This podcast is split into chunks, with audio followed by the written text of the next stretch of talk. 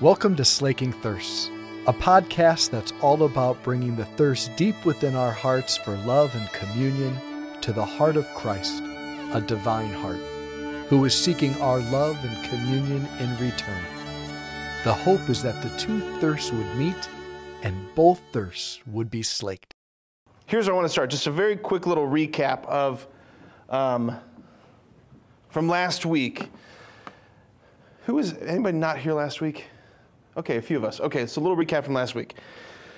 So last week we were laying the foundation for viewing reality Catholically, viewing reality as a Catholic, viewing reality as Jesus wants us to view reality, which is to say, he wants us to see and understand that all of creation is the visible revelation of the invisible creator, that God the artist, his greatest masterpiece is all of creation. Just like Michelangelo's Sistine Chapel speaks of him as an artistic genius in every part of the, the frescoes, all of creation is revelatory, right? And I use that distinction from C.S. Lewis, the difference between looking at the beam versus looking along the beam, right? The whole meditation in a tool shed, that we are meant to look along creation as iconic, as there's a depth behind it. It's not just merely stuff, matter in, you know, fields of force for us to manipulate, but it is, it's all like signs. God speaks in sign language, right? So, the greatest sign that God has communicated himself through is Jesus himself. Jesus is the great sign. He is himself the great sacrament, we might say, the great making visible the invisible Father, right? So we talked last week about how the invisible, this is pop quiz, the invisible is made visible through the physical. physical. Very good. Very good. The invisible is made visible through the physical. Jesus Christ is himself the great sacrament of the Father. He makes the Father visible, tangible, touchable. Right? Think about John in his letter. He says, We do not proclaim to you something like mysterious beyond the clouds. He says, We proclaim to you something that we have touched, we have seen and heard, we have looked upon with our own eyes. Jesus, the Word made flesh, He is the icon of the Father. I didn't have any icons in the slideshow last, year, last week. I almost said last year. Last week. This is, uh, this is an icon of Christ, the teacher. It's in, I think this is in the Hagia Sophia in, um, is it Istanbul? Yeah, okay. I was just going to say, is it Constantinople or Istanbul? I don't know what was the modern name. Istanbul slash Constantinople, right? So this was a Christian church, and now it's, uh, it's a mosque now, right? It's a museum. It's a museum now. Cool. That's awesome. I'm going to the Holy Land with Deacon Rich. There's a bunch of us going in, uh, in February here, in just in a few days. Anyway, one of the cool things, well, not a cool thing, I take that back. A very frustrating thing about the Holy Land is you go to these places, spoiler alert, Deacon, you go to these places and they're like, so this, like the, the upper room, for example, this was the upper room. What is it now? Oh, this is a mosque now. Why is this a mosque now? They're like, oh, because there was Muslims and You're like, oh my gosh, I hate history. It's just very frustrating. Anyway, Istanbul, Constantinople. All right. So, Jesus, the one great sacrament, making visible the invisible Father, the icon of the Father, in his earthly life, in and through his apostles, in and through his ministry, he established seven sacraments, seven ways, we can say, seven ways for his grace to mysteriously continue to flow to us, right? So, this is what we're unfolding over the, these next three weeks.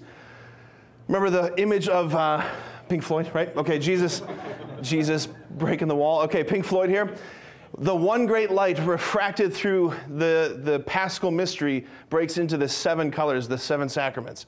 It's a powerful image, very powerful image. You've got baptism, you've got confirmation, these two we're talking about tonight.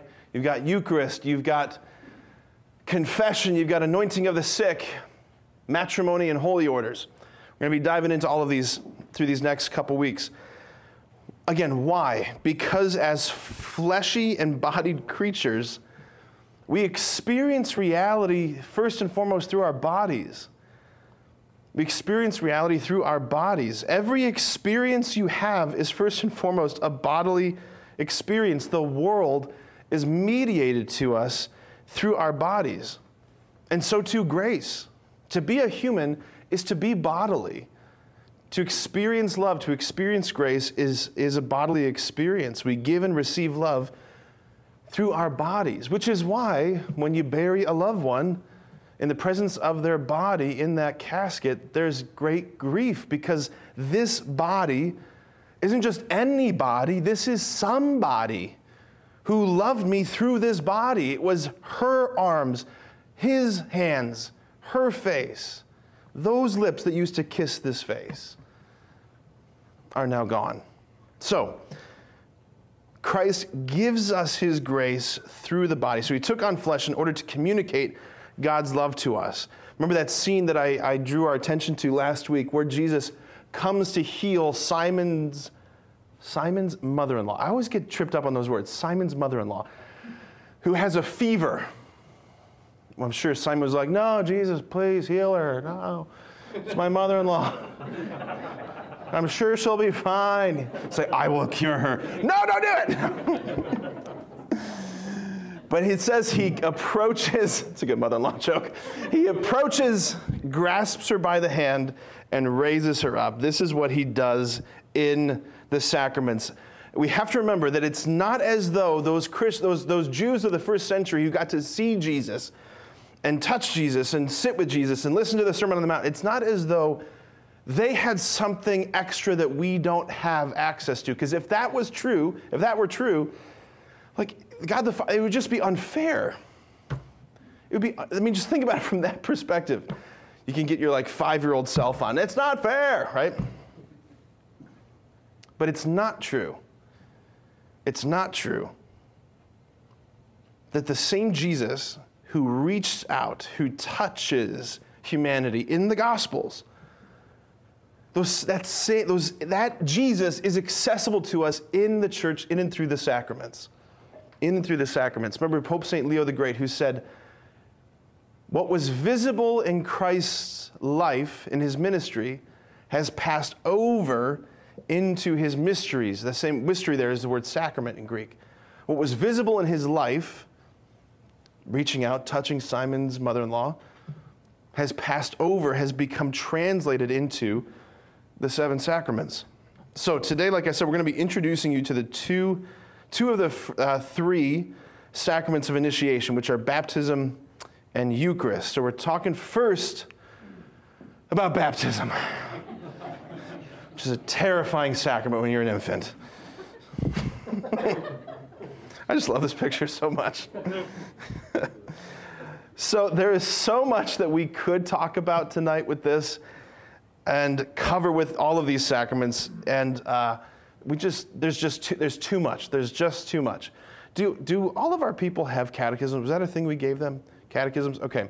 Um, after tonight, Chris is going to email everybody with the appropriate catechism paragraphs for the sacraments that we're covering. Not, it's not it's not like homework. You're not like being graded on this, but if you want to take a really good deep dive into the like rich Ghirardelli brownie of the you know church's teaching on this, check out those uh, sections from the Catechism. But what we're going to try and do tonight, especially, and uh, next week, in the next few weeks, is the image I have is uh, like a beautiful diamond with all of these different facets, this beautiful gem. We're just going to rotate it to keep looking at it from these different facets, keep looking at it, gazing into the mystery and the beauty and the meaning of these sacraments. It's just inexhaustible. So, um, we're just going to be scratching the surface. So here's where I want to start with this picture, these two pictures. Anybody know who this is? The little baby and this guy in the white suit. That is Pope Saint John Paul II before he was John Paul II. That's little Karol Wojtyła as a child. And little Karol Wojtyła when he's making his, uh, for, uh, his uh, first communion. It's kind of cool to see a saint as a baby, huh? Right? Here's him as a young man, late teens. I'm always so impressed with this, like, just strong Polish jaw, the chin right there. It's just awesome. He was a brilliant actor, brilliant poet, He had a brilliant mind for philosophy. This is him as a newly ordained priest. When he was first ordained, he was assigned to the University of Lublin, where he worked a lot with college students. This is him just kind of chilling on the grass with these college students that he would take up into the mountains on these hikes and they would do long camping trips. He would talk to them about philosophy and theology and life and marriage and sexuality and all these things. And uh, they would call him wujek, which is Polish for uncle, because they wanted to kind of conceal his identity so that he wouldn't get arrested and, uh, you know, sent to Siberia. Um, but this is him as a young man, shaven in the wilderness, reading on a kayak. This man lived an incredible life. Look how cool that guy is. Come on. Uh, he's wearing a hoodie sweatshirt. That's so cool. Look at him skiing. This is the Pope on the slopes. Looks like, hang on, I never noticed this. It looks like the guys in the background are praying before the Pope goes down. That's what they're doing. Oh, I hope the Holy Father doesn't die. Oh gosh, we'll be in so much trouble. Okay. Look at him holding a koala. So he was, he was elected to the papacy in 1978. He lived a larger than life life. Larger than life. This is a guy who traveled more than, I mean, if you take all of his miles that he traveled and add them up, it's like going to the moon and back eight times. They say he was the most visibly seen human being in, in history. More people saw him with their own two eyes. He established World Youth Days. He canonized more saints than all previous popes combined. He wrote 30 something, I think, encyclicals. Uh, he had, I think, the second or third longest papacy in history. He was instrumental in the fall of communism, suffered assassination attempts, was the fulfillment of one of the secrets of Fatima. Pretty cool. Um, he articulated the church's vision on marriage and family and sexuality for a modern audience in a way that nobody else had. Um, in other words, providing the antidote to the culture of death that was just unleashed on the world in the 20th century. And he was dying in the year 2005. Everyone was watching his, his slow demise. But his cardinal secretary, Cardinal Dziwisz, asks him before he dies, Holy Father, of all the things that you've done in your life, of all things you've experienced, what has been the most significant day? This is him and his death. What was the most significant day? He said, the day of my baptism. That was well timed. the day of my baptism. It wasn't when he got to consecrate the world to the Blessed Mother. It wasn't when he brought the church into the third millennium. It wasn't when he got to canonize St. Faustina, the first saint of the new millennium, establishing the feast days of divine mercy. None of those things. It was when he was baptized. So, what the heck was he seeing about baptism that most of us don't see? Baptism, the church fathers called it the porta fidei, which means the door of faith. It's the way we get into the life of grace. That whatever it is that Jesus did on the cross when he said, It is finished, whatever was accomplished, whatever suddenly became accessible, whatever deed was done on that Friday that we call good, the way we get access to it, the church fathers say, John Paul II says, is through this thing called baptism. You get into it, or it gets into you, we might say, through baptism. The image I had in my mind, I was praying about this earlier this week, was um, Who's read the, the Narnia books, the Narnia Chronicles? Lucy opening the wardrobe. That through this wardrobe, you open it and it goes into Narnia. That through this door opens up a whole new world where unbelievable things are possible. That baptism is an invitation into Narnia. It's an invitation into a whole new world, a whole new way of being, a whole new way of seeing. It's the doorway in, it's regeneration. Something new happens to us. We become made new. Jesus' conversation with Nicodemus.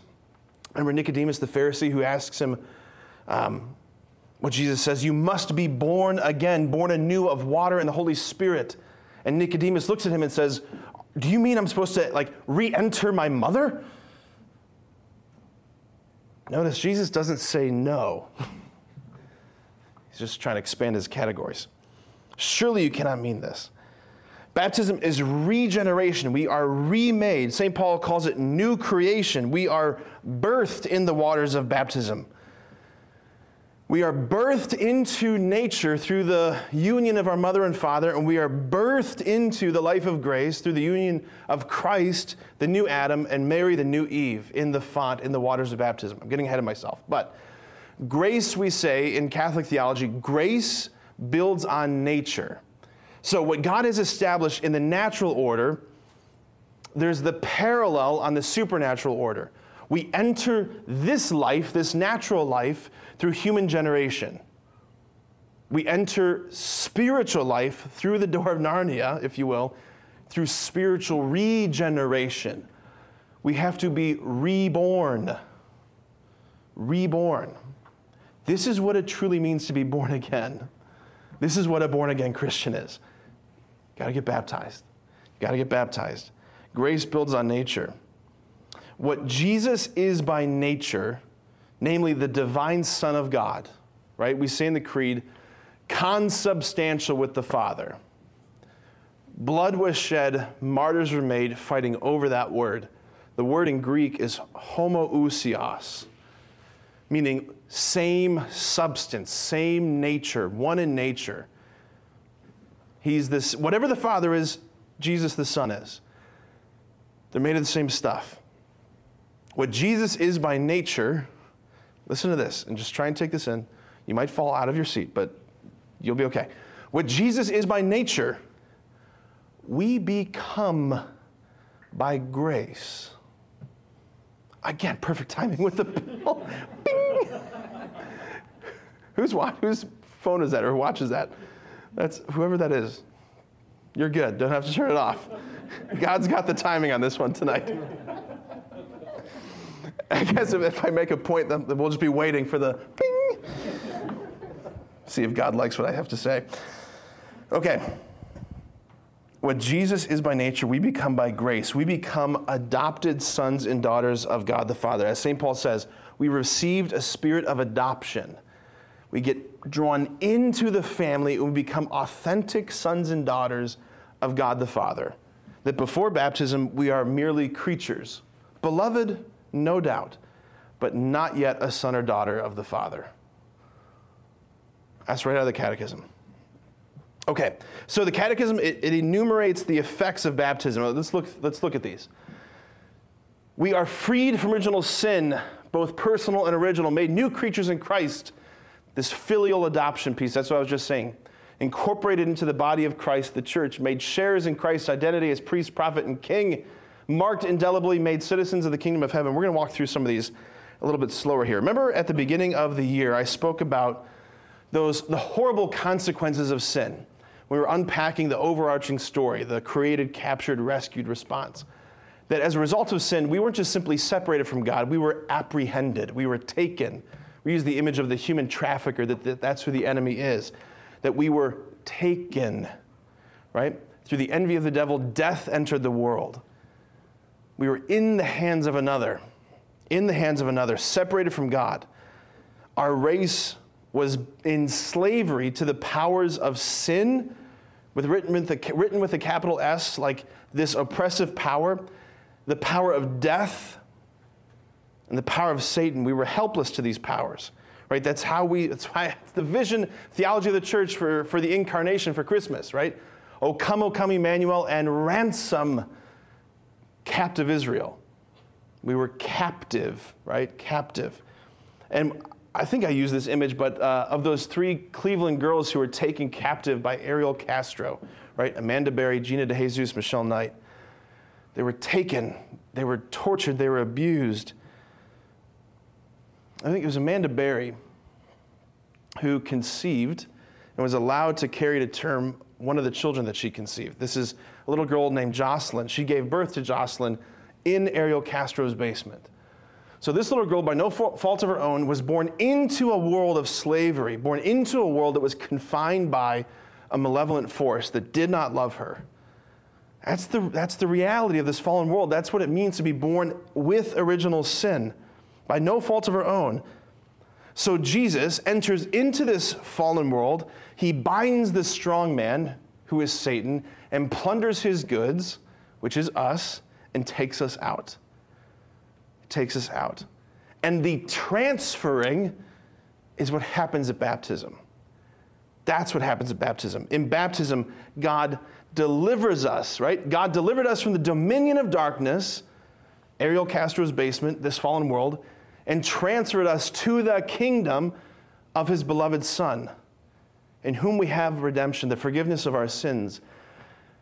Let's look at this real quick. The kingdom of his beloved Son. It doesn't just mean like Jesus looks and says, This is my kingdom.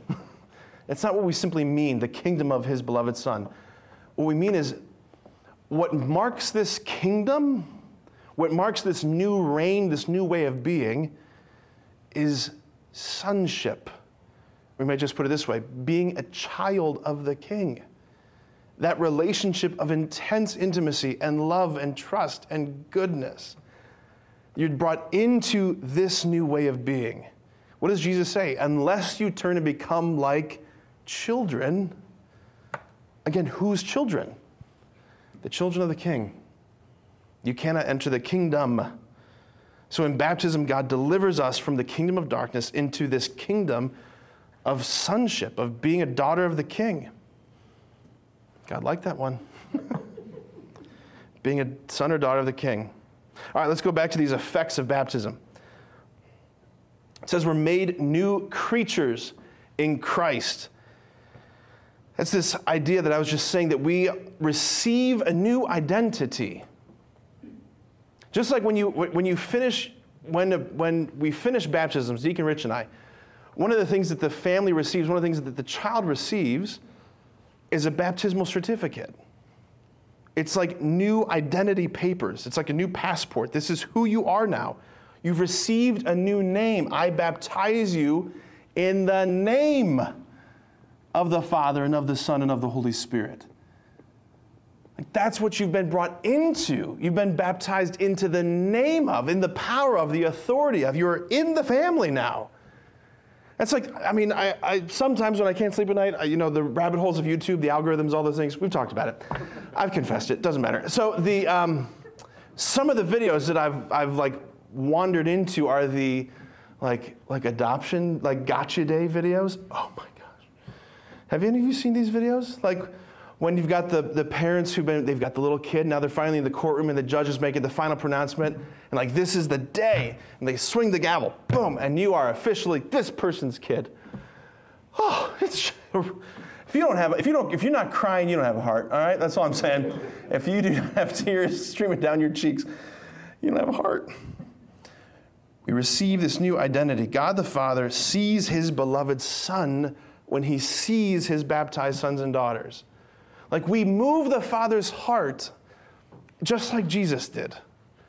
It's just, this was a radical thought for me years ago when I finally let it sink into my mind that, I should say, into my heart, that I, I, guess I used to think, and I think a lot of us think, that God the Father looks at Jesus and he's like, that's my boy.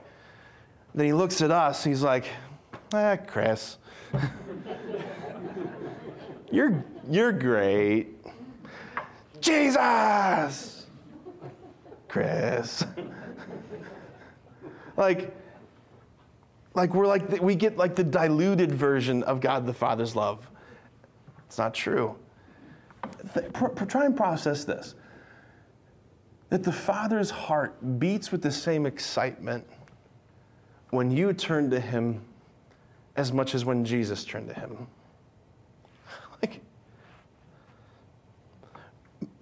Pause on some of this right now, real quick. There's a lot of what I'm, I've been saying, and a lot of what I do say often as a priest, like tonight, where I don't really know what all of this means. Like, I believe it, I can't fathom it. It's like saying, try and picture right now seven quadrillion dollars. I don't, I don't know what that means. That's mind blowing. It's mind blowing to think that the God who hung the stars has affection for me, cares about me, likes me. He knows stupid things about you. Like how many hairs you have on your head. What a stupid thing to know. It's so useless. I think that's the point of that image. That there's no, there's no practical utility in knowing that. But I, I know everything about you. Robert, not me and you. We, he doesn't know how many hairs we have on our heads. I said I have more than two.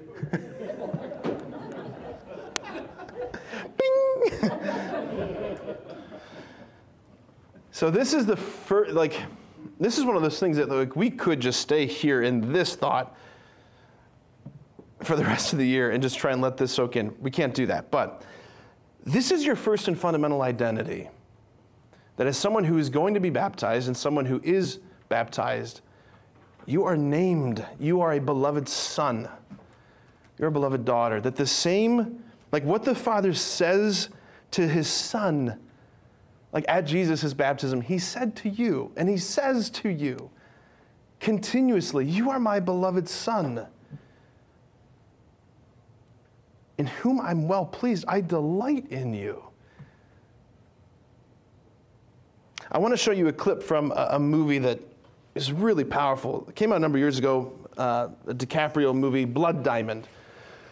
Um, what I want to show you has nothing to do with diamonds, but um, the there's a character named Solomon Vandy who um, his young boy named Dia had been taken.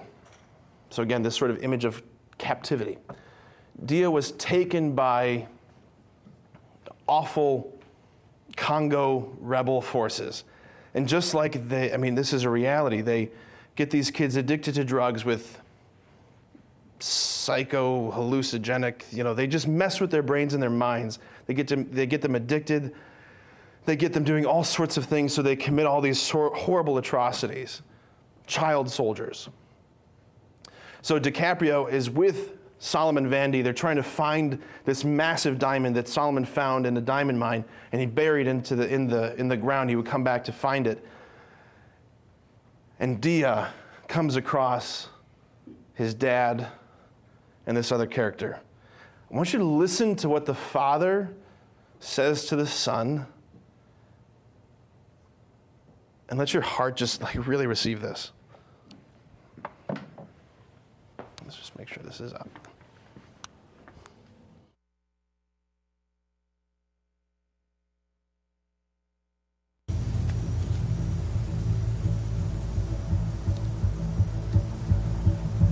Dia, what are you doing?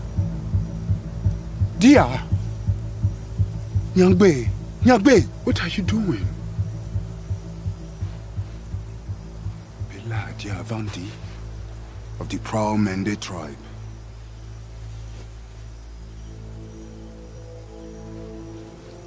You are a good boy who loves soccer and school.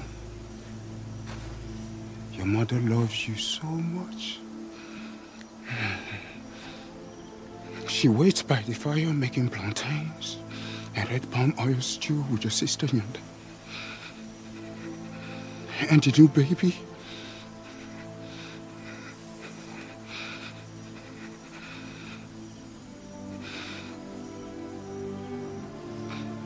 The cows wait for you. And Wild dog who wants no one but you. Hmm? I know they made you do bad things, but you're not a bad boy. I am your father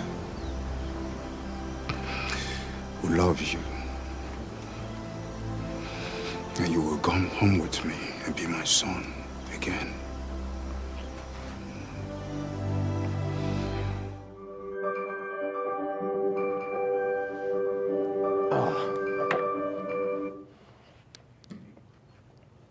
Can't watch that without crying every single time.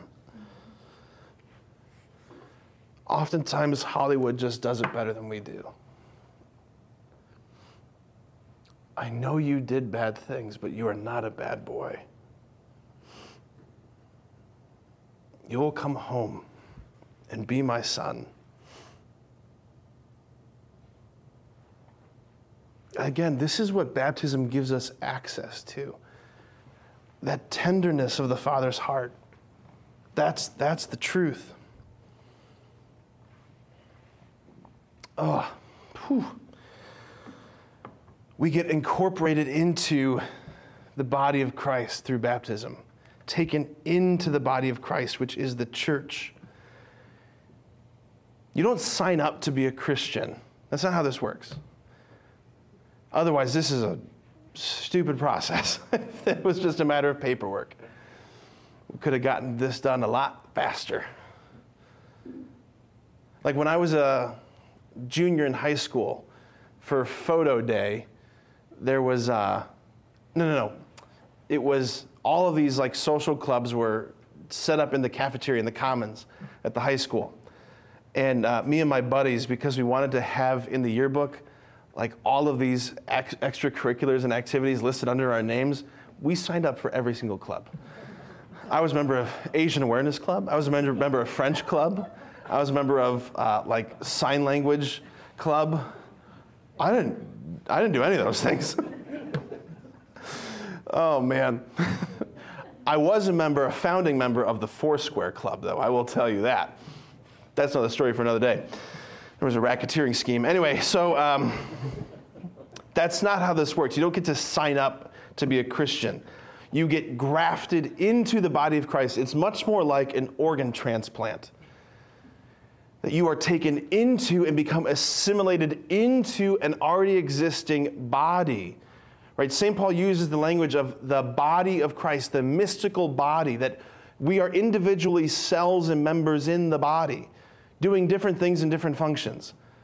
Right? That's the image taken into the body of Christ. And if that's excuse me, if that's true, like Jesus is the head. We are the body. And what the head experienced, the body experiences. Where the head went, the body will go. This is especially true for us right now as Christians in this modern world where like it feels we're on the brink of I mean, we're, we're experiencing soft persecution now, but if you're a student of history, you know that that always gives way to something more intense. What the head experienced in terms of the passion, death and resurrection, the body will experience. The body will experience. Catechism also says with, with baptism that we are made sharers in Christ's identity as priest, prophet, and king we participate in these ministerial, role, ministerial roles of Jesus. I'm just going to touch on that tonight and move on. We'll maybe talk about that later. Baptism also marks us indelibly. That once you're baptized, you can't be unbaptized. And you only get baptized once. So, is anyone here gonna be baptized? Or who's, who's our gonna be baptized person? I think it's Sage. Oh, right behind you. Yeah, right there. Okay. And okay. I have holy envy for you guys because I, mean, I was baptized as, as an infant. Obviously, I don't have any memories of those days. But you will remember this indelible moment, this moment that's never going to be repeated in your life. You're going to remember it. I will make sure that you remember it with lots and lots of water. It's going to be awesome.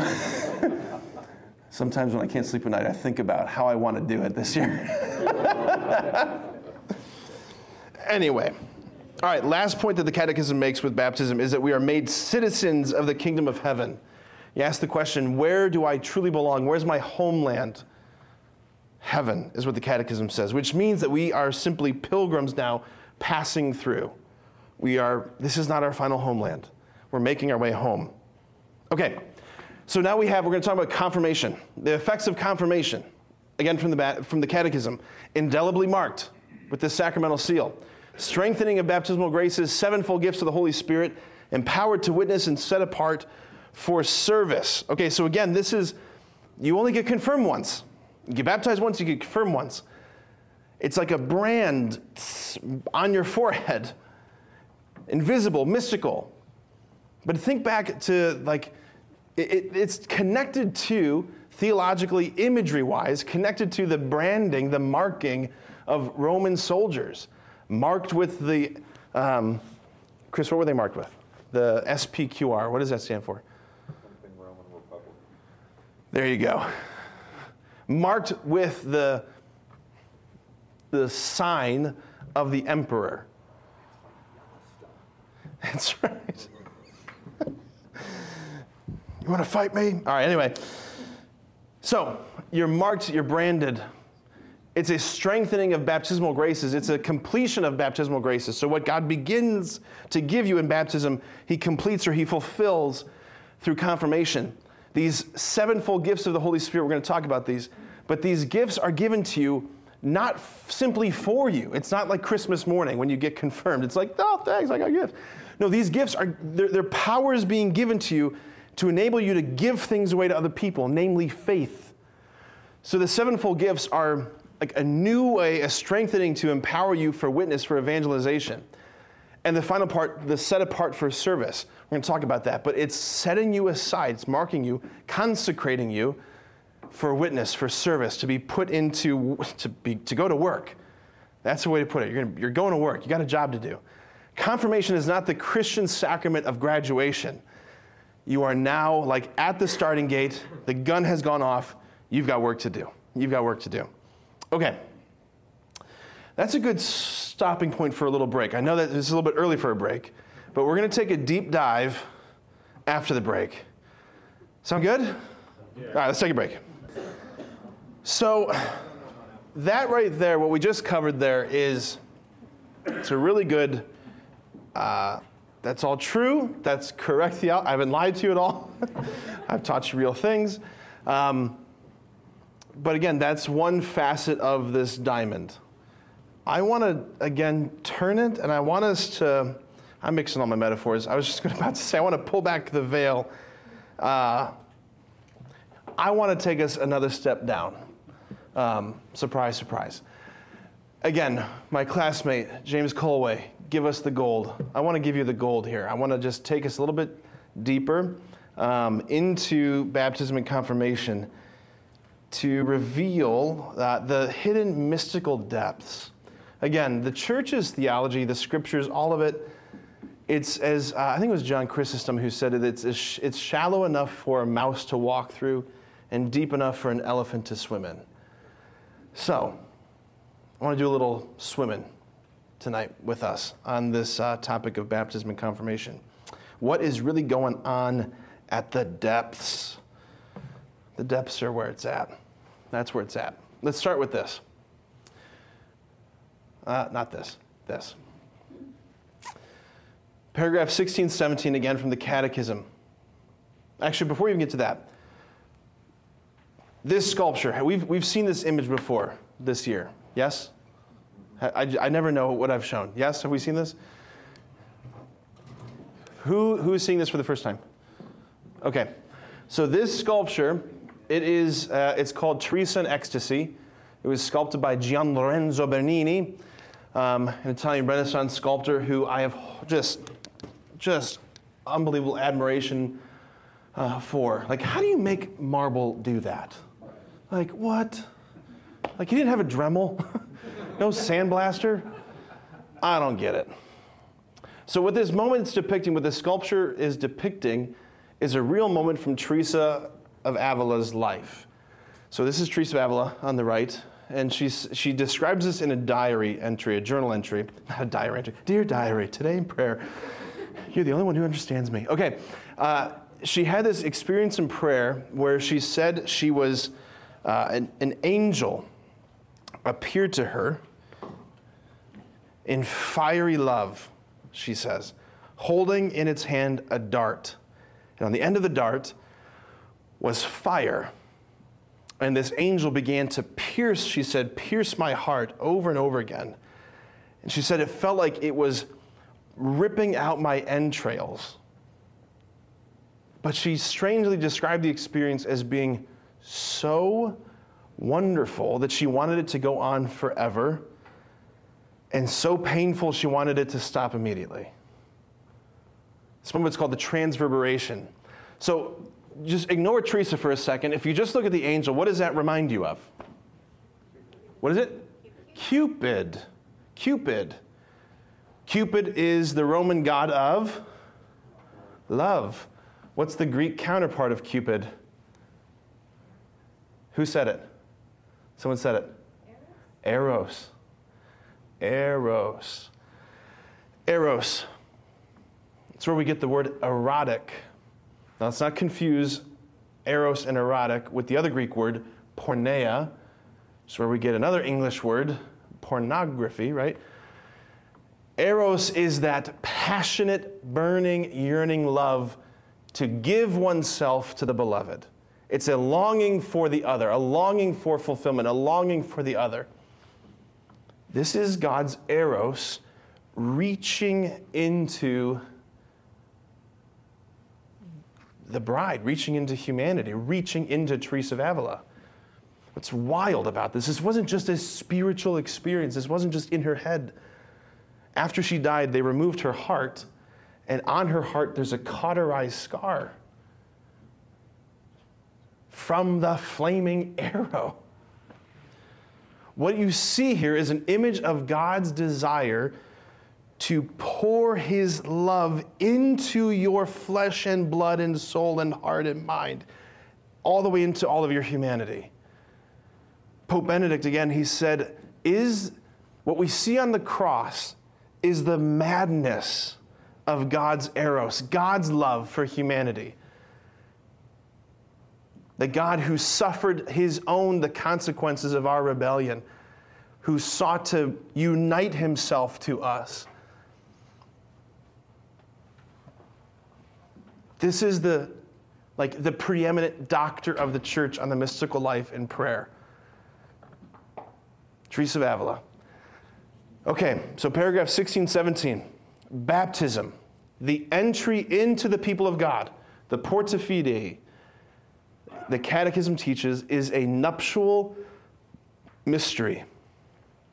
It is a bath of water in which the imperishable seed of the Word of God produces its life giving effect.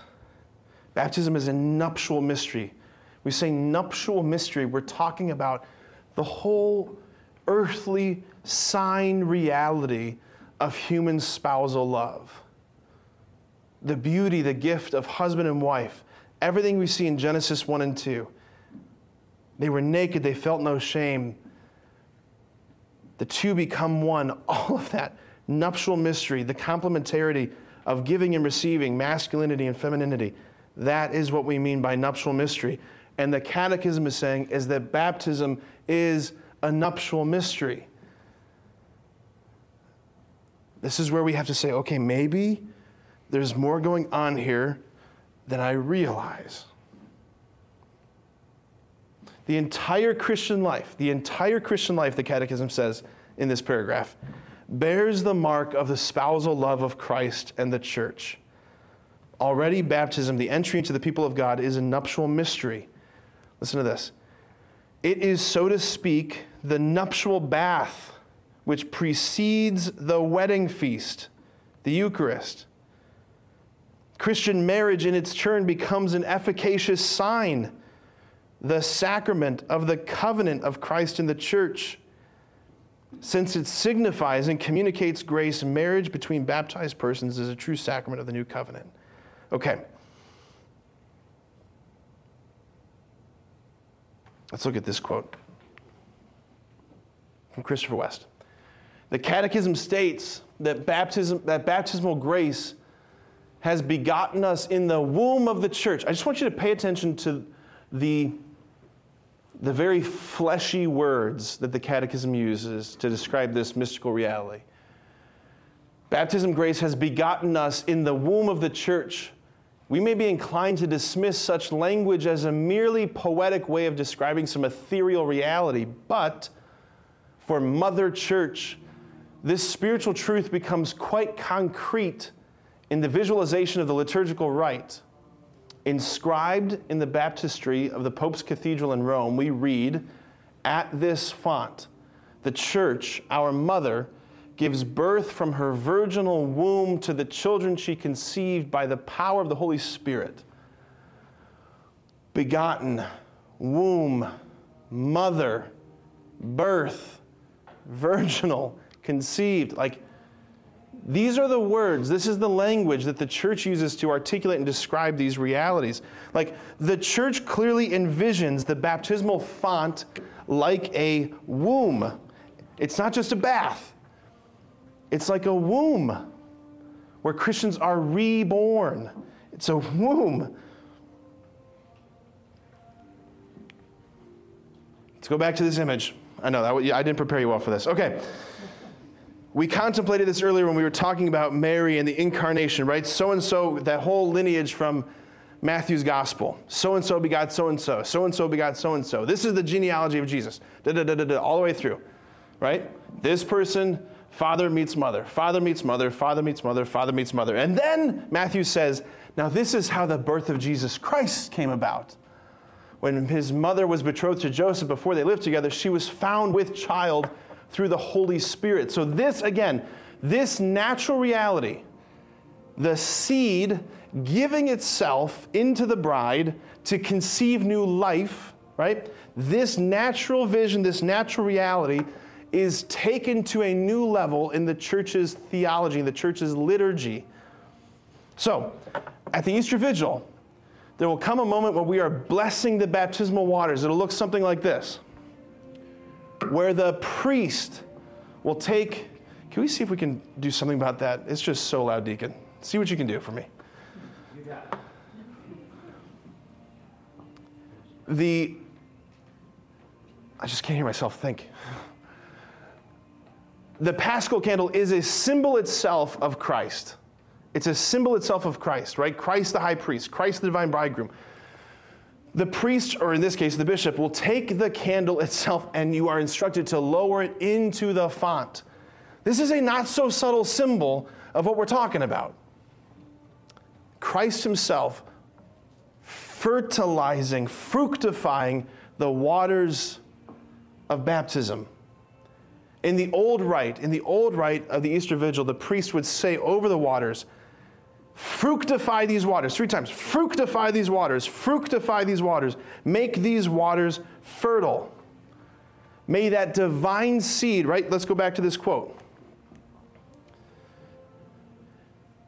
So, around the, this is the Pope's Cathedral in Rome, St. John Lateran, surrounding the baptistry where people are baptized for centuries.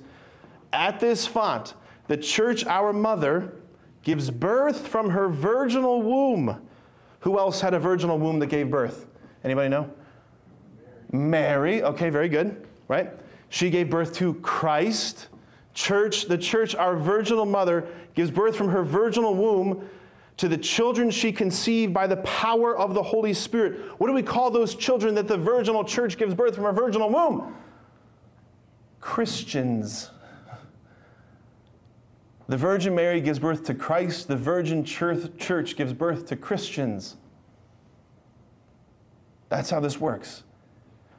The power of the Holy Spirit will come upon you, Gabriel says to Mary. The child to be born in you, called Holy, the Son of God. The power will come upon you, Virginal Church. The power of the Holy Spirit will come upon you. Sanctify these waters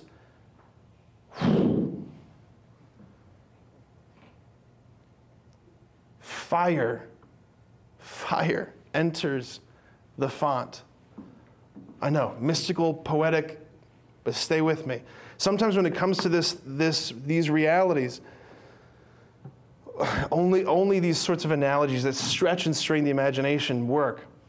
Right? Mary herself, Mary herself, in, think of the image of Our Lady Guadalupe. She's pregnant, she's clothed with the Sun. Why? Because the fire of divine love has entered her womb, it's entered her body. This woman is on fire with divine love.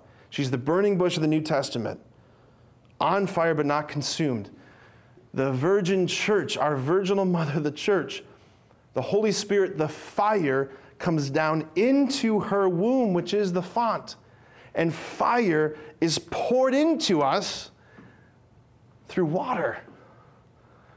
Don't you love God's artistry? It's so powerful. This is what happens. This is what happens. It's a powerful reality. Again, at the Easter Vigil, you'll hear in this great hymn that's chanted at the beginning of the liturgy called the Exsultet. It's this ancient hymn. One line in that hymn again is This night, O Holy Father, when things of heaven are wed to those of earth, the divine to the human. Where does that happen? Here. Things of heaven are wed to those of earth, the divine to the human. You have to see, again, don't look at the beam, look along the beam. Don't look simply at the reality, you have to look along it. There's something very powerful happening here. It's as if, like, that flame up top gets shot down into that font, making those waters fertile. Let's look at this, uh, let's look at this quote. If Jesus is the bridegroom and the church is his bride, then Christian baptism is more than just a sign of repentance, an ordinance, or a ritual of initiation.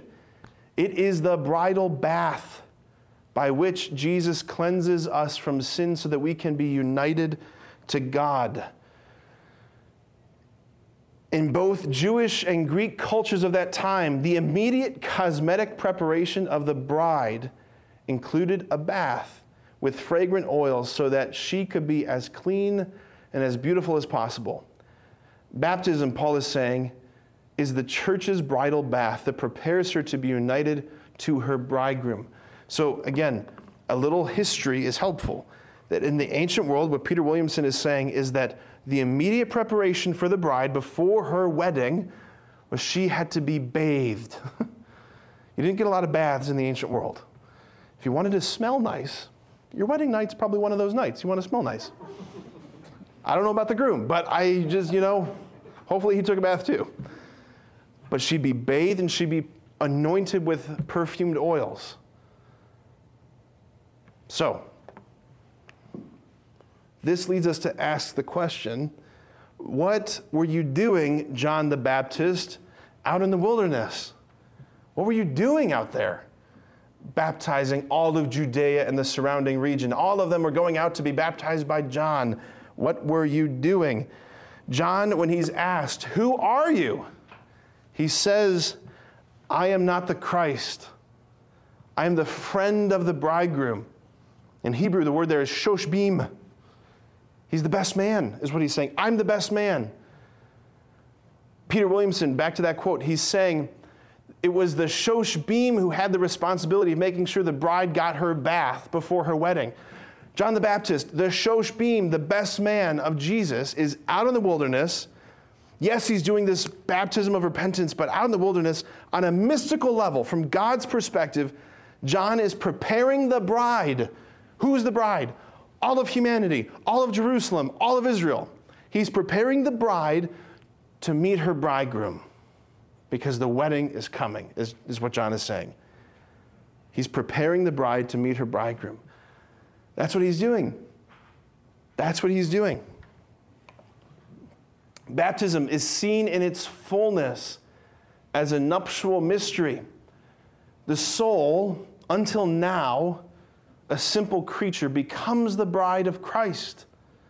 When she comes out of the baptismal water in which he has purified her in his blood, he welcomes her in her white bridal robe and receives the promise which binds her to him forever.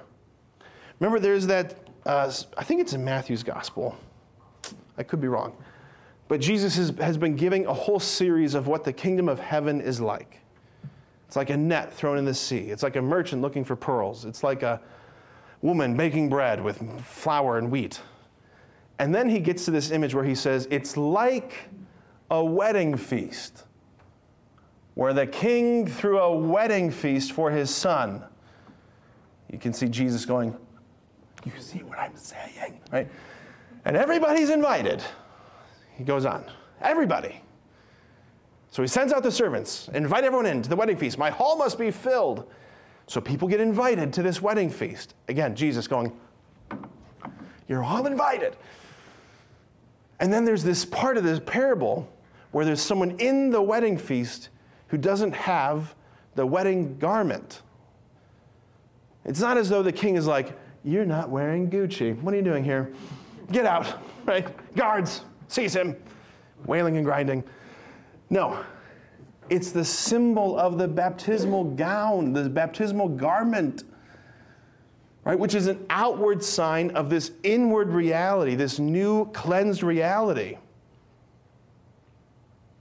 Fast forward to the book of Revelation, which means unveiling, apocalypsis, unveiling. What you find that gets unveiled, that gets revealed in the book of Revelation, is that heaven is this wedding feast. Would you look at that? Jesus said it's going to be like a wedding feast, and heaven's like a wedding feast. What a coincidence. Heaven's this wedding feast. And the center point is this lamb standing on the throne. And surrounding the lamb 144,000 men and women from every language, tongue, tribe, people, and they are all wearing, guess what? White garments.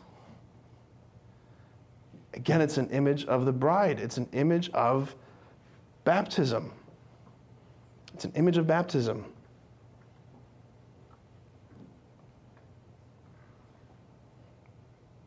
When we baptize you, in a few, when I baptize you in a few weeks, like all of these realities, like converge.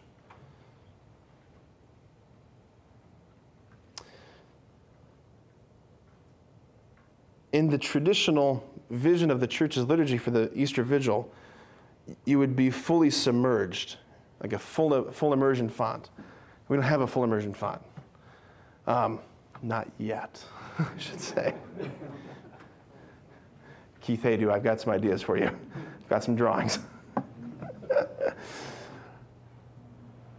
we got to find out if this floor can support it. Okay, we'll talk. All right. Anyway. But the person being baptized, they would be wearing a dark colored garment. Be submerged in this dark colored garment.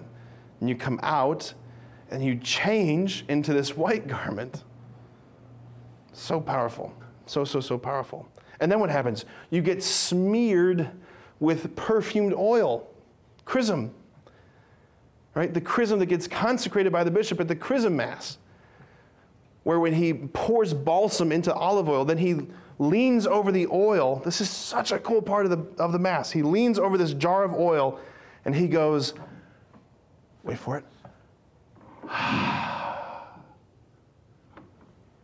he breathes into it.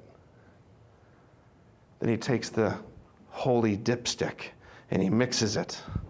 Then he cleans it with a paper towel. And I always think he was going to like, here's your oil levels, church. Why does he breathe into it?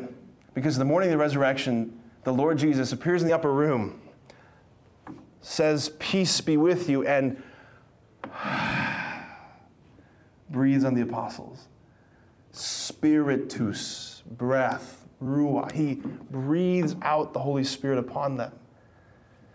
Those were the first bishops. They handed on their authority to the next bishops, who handed their authority to the next bishops from 2,000 years ago.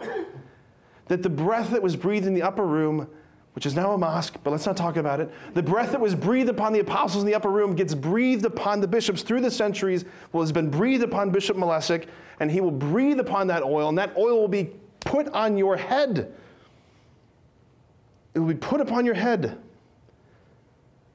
You will become a Christos, an anointed one, a little Christ. That's what a Christian is the virginal womb of the Blessed Mother gives birth to, the, to, the, to, to Christ. The virginal womb of Mother Church gives birth to Christians. Nuptial mysteries, deep realities. Baptism is more than the forgiveness of sins. It is a sacrament of intimate union with Jesus through which the individual believer becomes part of the mystical body of all believers, the church, the bride.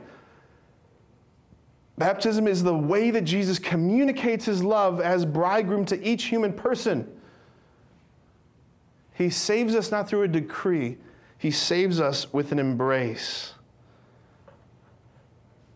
Telling you, it's so deep. It's so deep. Okay. I got to move on. Let's say a word about confirmation. Let's first say what confirmation is not, because this is the stuff that makes me crazy. Confirmation is not, uh, this, is specific, this is clearer when it's confirmation for high schoolers or teens. I've heard uh, many confirmation masses where unnamed bishops have said, when you were baptized, your godparents, your parents said yes for you. Now that you are older, you get to say yes and confirm your faith. I want to be like, Bishop, that's, that's a great Lutheran theology of baptism or of confirmation. but that's not Catholicism. that's not, what, that's not what Catholics believe. It's not the Catholic bar mitzvah, right? It's not the Catholic coming of age. Now you're an adult in the faith. Mazel tov, right? Let's have a party. Put you on a chair. Confirmation. This is from this is both from the Catechism and from it's called the Praenotanda. The Praenotanda is this introductory document that's at the beginning of every one of the church's ritual books. The Praenotanda of the sacrament of confirmation says this: the confirmation is the sacrament of initiation by which God passes on the grace of Pentecost and perfects the grace received in baptism. Now, this is very cool. This is very cool. This is so much cooler than bar mitzvahs. The grace of Pentecost. It's very clear in the scriptures that there's a distinction between baptism and this secondary reception, this secondary outpouring of the Holy Spirit. That's clear in scripture. So let's look at this whole issue of Pentecost. I love this painting of Pentecost. Um, I've had this in my office. I just rotated out for a different painting. Anyway, but I love this image. Who's in the center of this painting? Ooh, I wonder if that's important. We're going to talk about that. Okay, so let's ask the question what is the grace of Pentecost? Well, the book of Acts says when all the disciples were gathered together, when they were together in one place, and, Luke says, and the mother of Jesus was there. This is where Luke is going, okay? The Holy Spirit came upon them and rested on them as tongues of fire. What is happening to them first happened to her. The grace of Pentecost. You have, you have to picture Mary being in this upper room with all the guys. The doors start rattling, the wind is blowing, Holy Spirit, tongues of fire, and Mary's like, I remember this. And they're all like, all the guys are like, you know. She's just, ah, you know. The grace of Pentecost is the grace of the Annunciation being spread out. The grace of Pentecost is the grace of the Annunciation being spread out. The Annunciation, again, when Gabriel comes to Mary, the fire of the Holy Spirit comes down upon her. You shall conceive in your womb and bear a son Again, let's talk about grace building on nature. What is a womb? It is an open space, an empty place in a woman's body that doesn't exist for her body, but for another body. Right? It's a place you have in your body, my dear sisters, that's waiting to house and be the home of another body. It's an open space waiting to be fulfilled by the presence of another. The womb is the physical icon of the heart. Physical icon of the heart. What happened to Mary's womb happens to Christians' hearts. It's meant to happen to our hearts. Again, remember when Paul says, It's no longer I who live, but Christ who lives in me. Raise your hand if you've had someone live in you. Okay, a few of us. Notice how they're all women. uh huh. Yeah. that might not be as clear in 10 years when I do this. Oh boy. Canceled. Okay. What happened to you physically, my dear sisters, is what happens to everybody who is a disciple. It's meant to happen to everybody who's a disciple. Your physical gestation of life in you for nine months is a sign of the Christian life, right? What does Jesus say? Abide in me as I abide in you. My Father and I will come to you and we will make our dwelling in you. There's going to be blue lines on your life. What happened to her is what happens to them. The fire is spreading. The wombs of their hearts are being filled with the new wine. Go back to the prophet Isaiah. If anybody, anybody was at daily mass today when I was preaching, I preached about alcohol this morning. It's pretty fun. Today's the feast day of St. Bridget of Kildare, who had this great image of heaven like plunging into a lake of beer. That's a saint I can get behind. anyway, the prophet Isaiah describes the coming of the Messiah as this mountain flowing with wine. Wine, of course, in the Old Testament, all throughout the Psalms, is this symbol of God's divine love being poured out. Jesus' first miracle was at the wedding feast of Cana, where he turned 180 gallons of water into 180 gallons of the choicest wine. It was a preparatory symbol that was pointing ahead to when he would truly pour out the new wine God's divine love, the Holy Spirit, fire, right? Through the paschal mystery, Jesus' passion, death, and resurrection, and the sending of the Spirit. This is the new wine that Isaiah prophesied about. Where are they right now? They're in Mount Zion. They're on a mountain. On that day, on the Lord's mountain, the mountain will drip with wine. Who thought that the wine would be made out of fire? No one, I didn't, I didn't see that coming. They're filled with this new wine and they spill out into the streets. And they begin talking and preaching in all these different languages, and everyone's looking at them, and the only thing they can think is, these people are drunk. These people are drunk. And then they go, they can't be drunk. It's only nine o'clock in the morning. I said, well, you've never been to college, okay? never been to, never mind, I'm just gonna stop. That's the only category they have. They must be inebriated, they must be drunk. What did the Pharisees say about Jesus? They said, well, Jesus said, John the Baptist came to you fasting, and you said that he was weird, essentially. I come to you eating and drinking, and you say that I'm a glutton and a drunkard.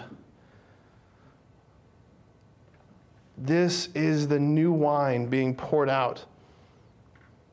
The goal of the spiritual life, we could say, the goal of the spiritual life is to get totally intoxicated on the new wine of God's love, totally filled, totally possessed by the Holy Spirit, filled with joy, exuberance, life. Right? Jesus did not say, I came that you might have life and that it would be boring. That's not what he said.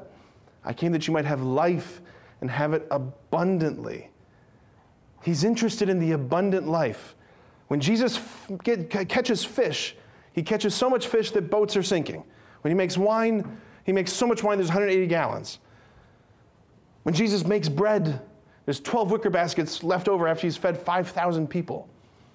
This is not a God of crumbs and drips. This is a God of super abundance. I want your life filled to the brim, he's saying. This is what's happening at Pentecost.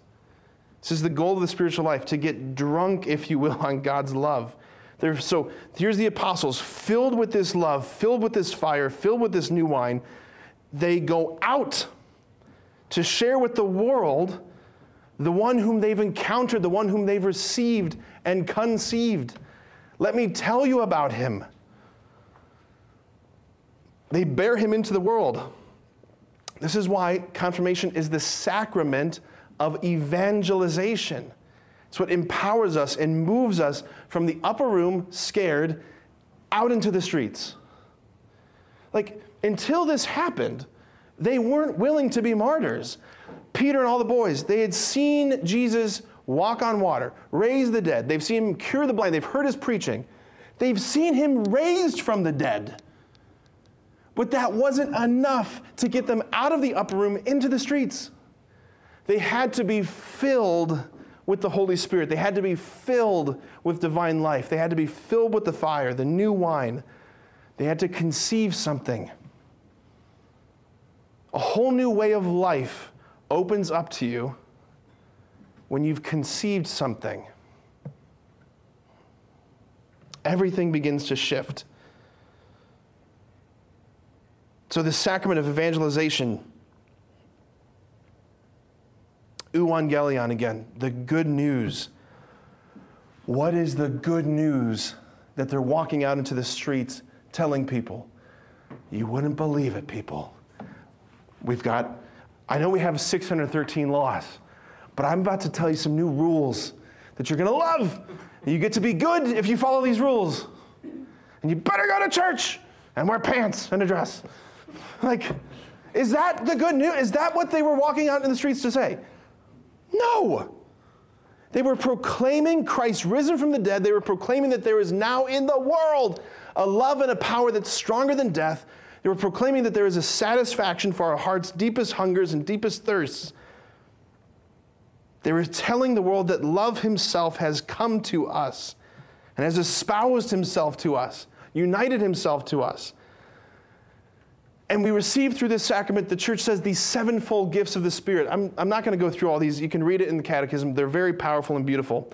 Um, but I just want to land with this. And it's maybe not the most uplifting note, but it's important. It's important. The Catechism says we are set apart, consecrated. So part of the ritual of confirmation is that the, uh, the, if the bishop's confirming you, the bishop does this. If the priest is confirming you, the priest does this. But it's this gesture called the laying on of hands. Looks like this when he's praying over a group. Where does this gesture come from? It comes from here. When the Old Testament priests would lay hands on the animal being set apart for sacrifice. So I've said this before, but again, if you were like a bull in ancient Jerusalem and you saw a priest walking towards you with his hands outstretched. You better start praying your act of contrition real fast. Moo, moo, moo, moo, moo, moo, moo. Moo, moo, moo, moo. Anyway, because you're about to die, okay? You're about to be set apart. You're about to be martyred. Death is coming to you. This is why the Catechism says that confirmation is the sacrament of witness. You know what the word in Greek for witness is? Martyrioi. That's where we also get the word martyr.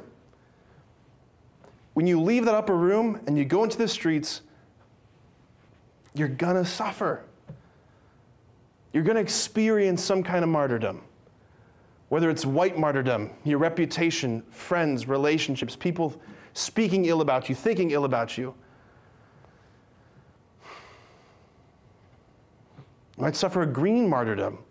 Your job might have to change. Your priorities in that workplace might have to change. You might have to stand up to somebody. You might lose your job. You might get sued. It might be a red martyrdom, like nearly all of the apostles. But if you're going to witness to Jesus in this fallen, broken world, you're going to suffer something. Like it is so easy. It's so easy to sit in a canoe and float down the river. You don't even have to paddle, you just sit in it. But if you want to go up the stream, it's going to take a lot of effort. If you want to leave the upper room and go into the world and paddle against the stream, get ready. Get ready. It's the sacrament of martyrdom the sacrament of witness. You know what happens when you do it? This.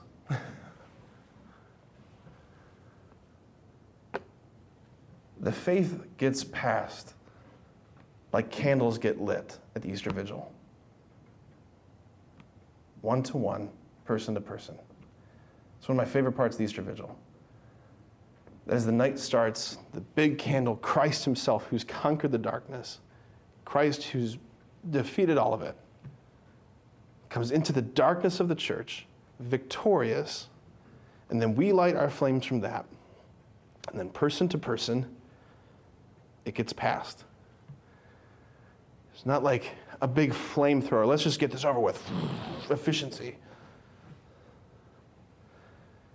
It's person to person.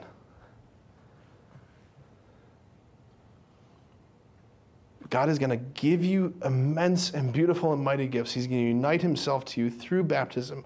He's going to fill you with divine life through confirmation in the Holy Spirit. And you're going to receive a candle. You're going to be asked go find someone who doesn't have their candle lit.